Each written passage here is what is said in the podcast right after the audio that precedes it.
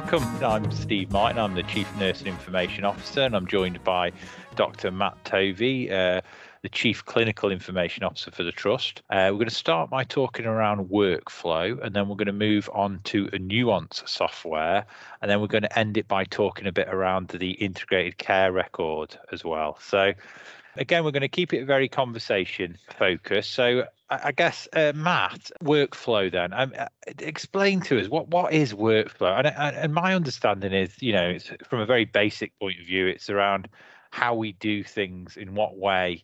Uh, for example, you know, I come into work, I check my emails, and I guess workflow is is that, isn't it, or is it a bit more than that? Can you explain?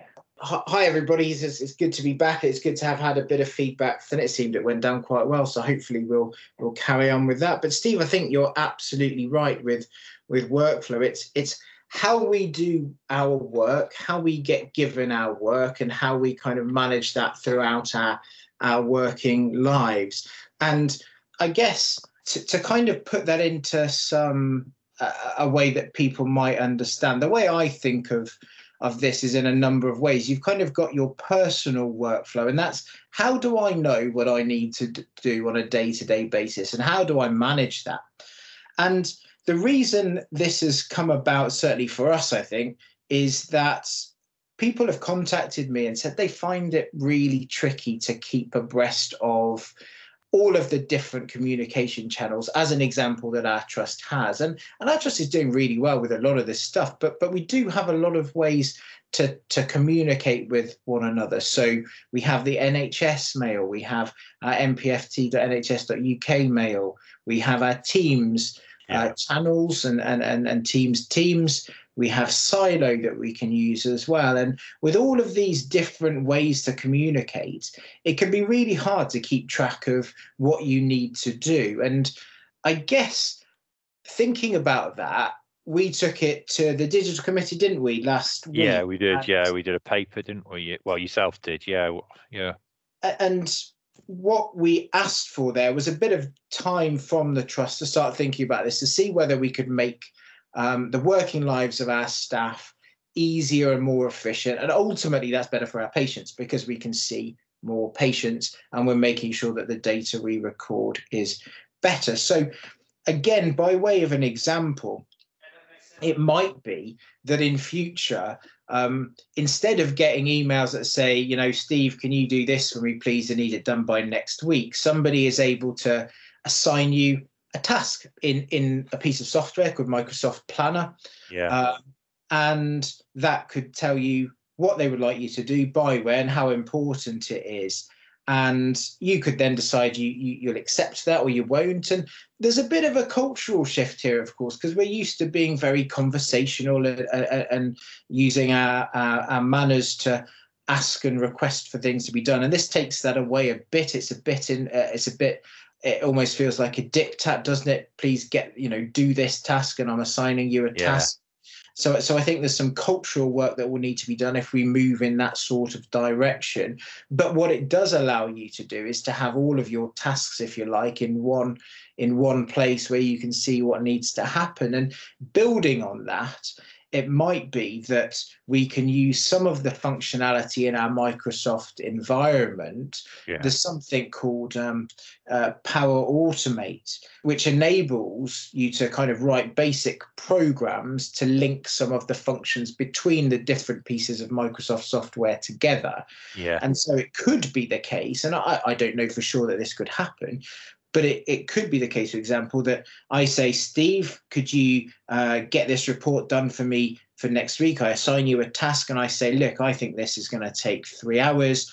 Um, send it to you. You click, yep, that's fine. And I agree, it'll take three hours. And then through Power Automate, it would be able to find a space in your calendar before the date that it needs to be done so that you can ultimately not only know what you've got to do but you set out a place in your calendar uh, where that can be done yeah. and that helps managers then as well know if if their if their staff have too much to do if they can't find any space for it to be done then are we giving people too much to do and do we need to rethink things so i think it has some kind of advantage there and yeah. if we want to make it even even more clever what you might then do, and this is relying on our uh, kind of vendors like Servelec who provide Rio for us, yeah. is to say we want Rio to have this workflow functionality as well. And now, by way of a bit of information for the audience, we are looking at enabling the workflow module in Rio at some point this year.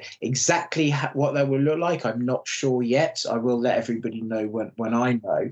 Um, but what it might be, for example, is when you know that somebody's uh, let's say their section is going to expire, that yeah. a team assigned to that patient will get a notification again, maybe through Microsoft Planner saying, Brilliant. You need to do this piece of work for your patient now. And then it, it will, my hope is that it will mean that we don't miss anything we need to do. So we're all very, very busy auditing all of yeah. this stuff we know we ought to do. But if we automate some of it and it comes through as tasks, then that might remove the need to do some of that. So, yeah. I mean, does that make sense to you, Steve? Is there anything? Yeah, I, I, mean, I guess, I guess for me, I guess it's just thinking, you know, when we talk about workflow, what does it mean? What does it mean to the, you know, a, a nurse on a ward, a nurse in a community?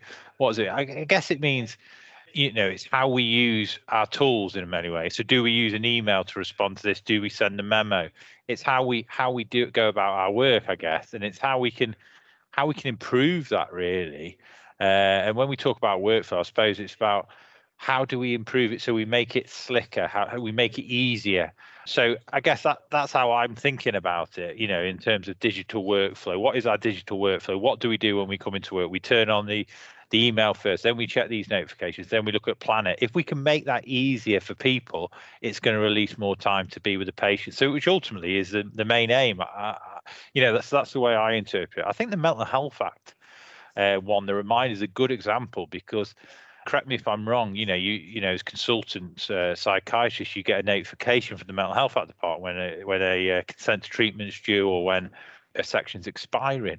Now, if you to get that in a notification form, that would save so much time, wouldn't it? If that was an automated message to you. So that's a really good example, I think, of how a, you know a small change to a workflow can make a huge difference.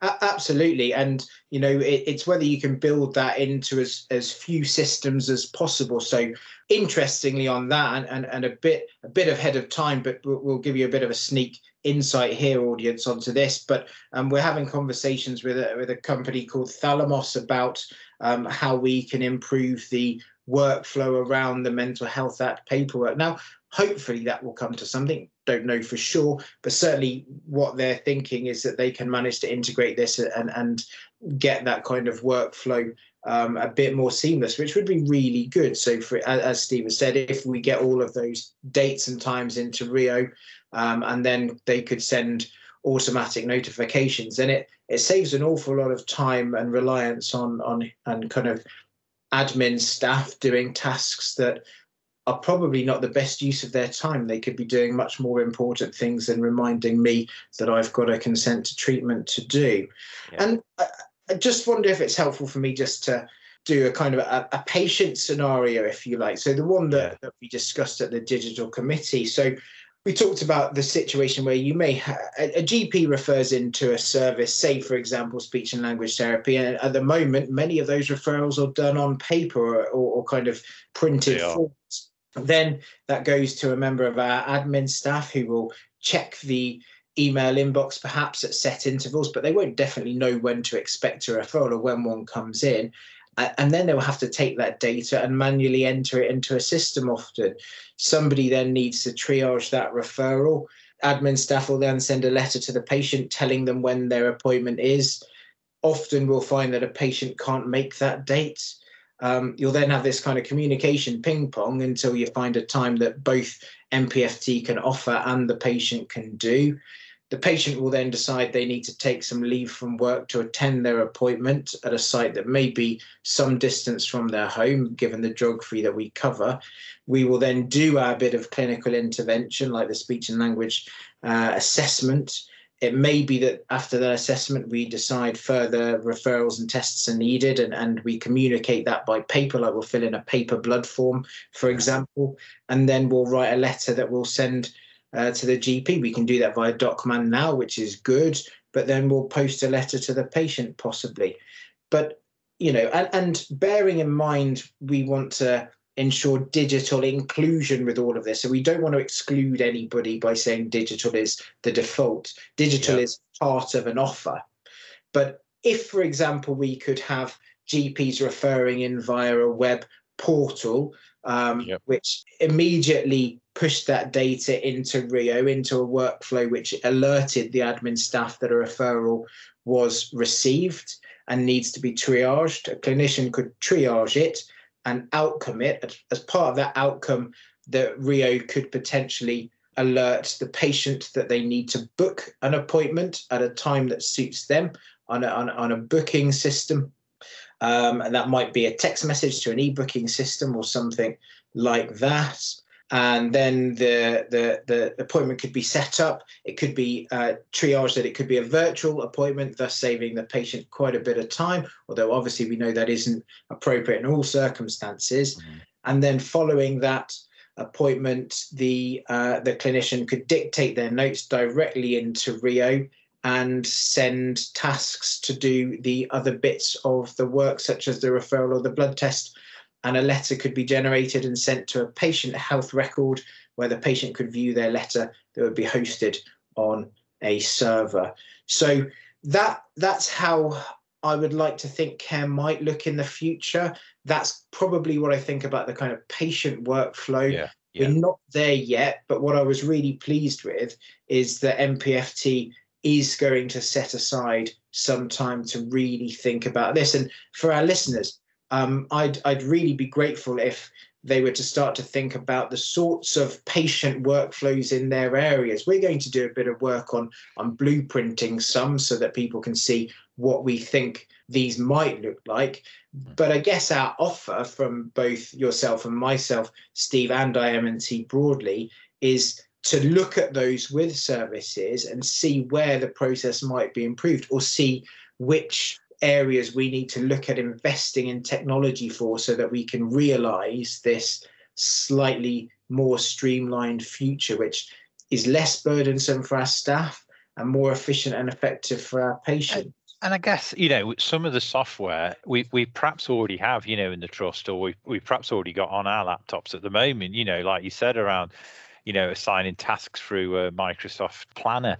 So I guess it is thinking about what we've already got. But I think I think it's it's it's really it's a really good topic workflow but i think people must understand that the purpose and the vision of it is to make work easier uh, more efficient more streamlined and ultimately you know it's about getting to the patient quicker as well. So i think it's a it's a it's a really good topic and and like like matt says i'd really welcome people's feedback or or vo- uh, voluntary services really to volunteer the service. So we can do a bit of an audit and, and create a bit of a blueprint on it because it sounds very much as well matt like it's almost like process mapping isn't it? So it's it's it's mapping our process and then actually looking at it and thinking well we could make this better with with this this bit of technology or perhaps using this here. And then i guess for me it's around that training that that that piece where we've got to engage with with staff. And actually it might be an upskilling piece of work that falls out of it. I don't know what what, what your thoughts on that. And and you mentioned around the um, transcribing as well. And I know we've got some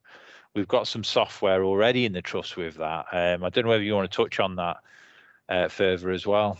Yeah, I'll, I'll come back to the the kind of voice to text stuff. Yeah, yeah. I mean, I think I think it is process mapping, and there's two benefits to that. One is where digital might improve, but also you can look at data capture points in that, and and and digital and data go together. And I guess my title is well, both of our titles uh, have information in, and I think that's a lot about data. And if we can get the right data effectively into our systems, we can get good data out and look really at how um, how our services are performing and how we can then look to improve things going into the future.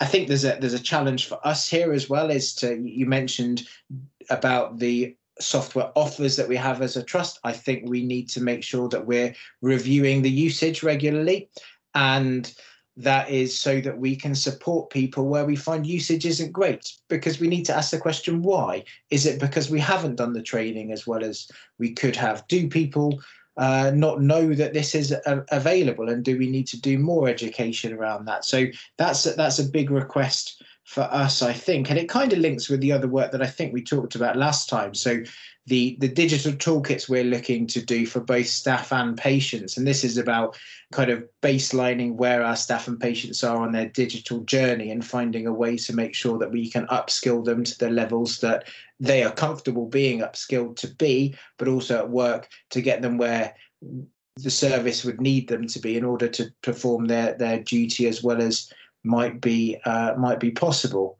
Is that does that kind of capture what you were thinking? Yeah, I, I mean, we've been talking for a bit uh, now, Matt. I'm just thinking. Um, I think that that covers off the workflow topic. Did we want to move on to, uh, just before we end the podcast onto the last two topics? Sure. Um, so, um, Steve touched on uh, the nuance software, the transcribing software. So it was earlier today actually that I had, I had a demo, and this yeah. is software that enables you to dictate um, and it turns it into text. So the reason this is of benefit is at the moment the way we do things in the trust is either a clinician types it themselves, which can be burdensome. And let's face it, for many of us, myself included, typing is not yeah.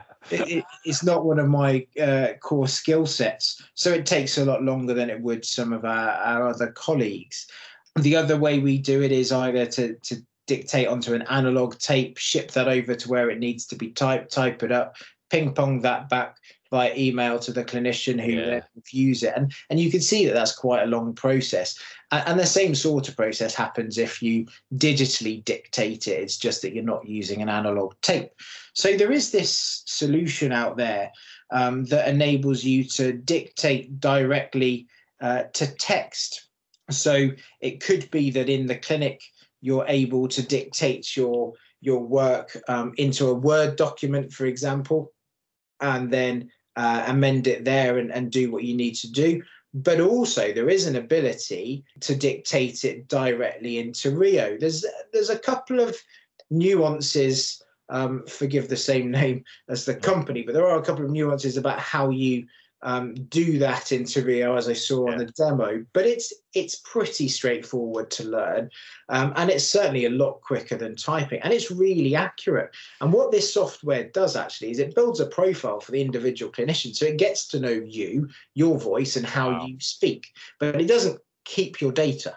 So you, eh, or yeah. it doesn't your uh, you know um, data that kind of any anyone ought to be worried about but it does learn as you go along and you can amend correct your your work and it will learn from that so as you go along you do better. And i know that colleagues particularly up in the Haywood when they tried something called dragon medical one uh, mm. previously found that it was or dragon medical found that it really struggled with accents. And of course we have a, a very diverse workforce not uh, with a number who who were trained um, or, or, born overseas. And so accents can sometimes be problematic uh, for them in terms of their um, the, the dictation software. It doesn't pick up on it, but this doesn't seem to have that problem. It seems to accept whoever's talking in whatever accent um, and, and does a really good job with it.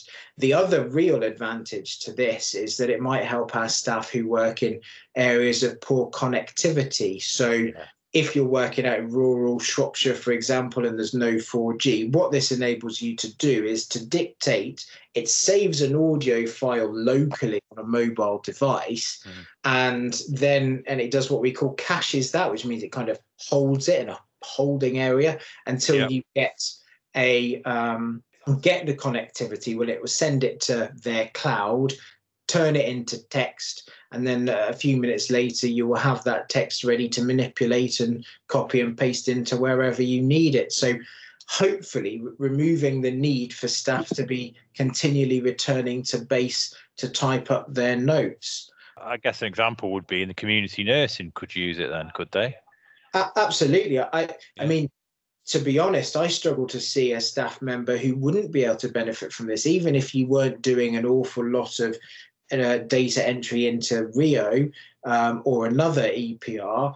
We all write a lot of emails. We all di- we all write a lot of documents mm. for for uh, Word, etc. And this is likely to really minimize uh, the time we need to spend doing that. Now, I, I can see some people perhaps being concerned about what that means for parts of their roles. I, I'm not sure I'd be too worried because I think what we can do is people can um, take on parts of roles that are more supportive of developing services rather than yeah, and I think you know, from a nurse's point of view, it's very much part of our code of practice to actually improve the services which we work in. So, I think that's important as well. You know, because we we have got that duty to continuously improve as part of our roles, haven't we? So I'm just conscious, uh, Matt, at the time, you know, we we did plan to keep these podcasts quite short, and I'm just wondering whether it's worth perhaps uh, closing this one and then, you know, ask uh, informing our viewers that we will be discussing the integrated care record at the next one, perhaps. Um, Absolutely. Would you agree? I, I, I would, and I would ask again from our listeners to really give us some feedback. Have you found this useful and, informative? What digital and tech problems are you currently facing that you think um, we might be able to solve and what would you like to hear us talking about we're hoping to get some some guests onto future episodes who are a lot more technical than steve and i who can talk to some of the the, the um, digital projects that are going on and in fact it's we're hoping that June will be will see the release of our um, digital strategy, and, so it might well be that we ask one of our colleagues, Martin Perry, who's doing a lot of work on that, to come and talk to that because certainly the draft versions I've seen look really good. I don't know what you think. Hundred percent, yeah, really good. And I know Martin and the team have spent so much time going around services, uh, canvassing, and, and getting that engagement. So I think it's going to be a really good piece of work. And uh, I think it's uh, it's always great chatting to you, Matt. And I know you've probably got clinical stuff to get to. So um, do we should we end the podcast there today? And um, and just for just for listeners, our next one will focus around the integrated care record. Thanks, Steve. Thanks a lot. Bye bye.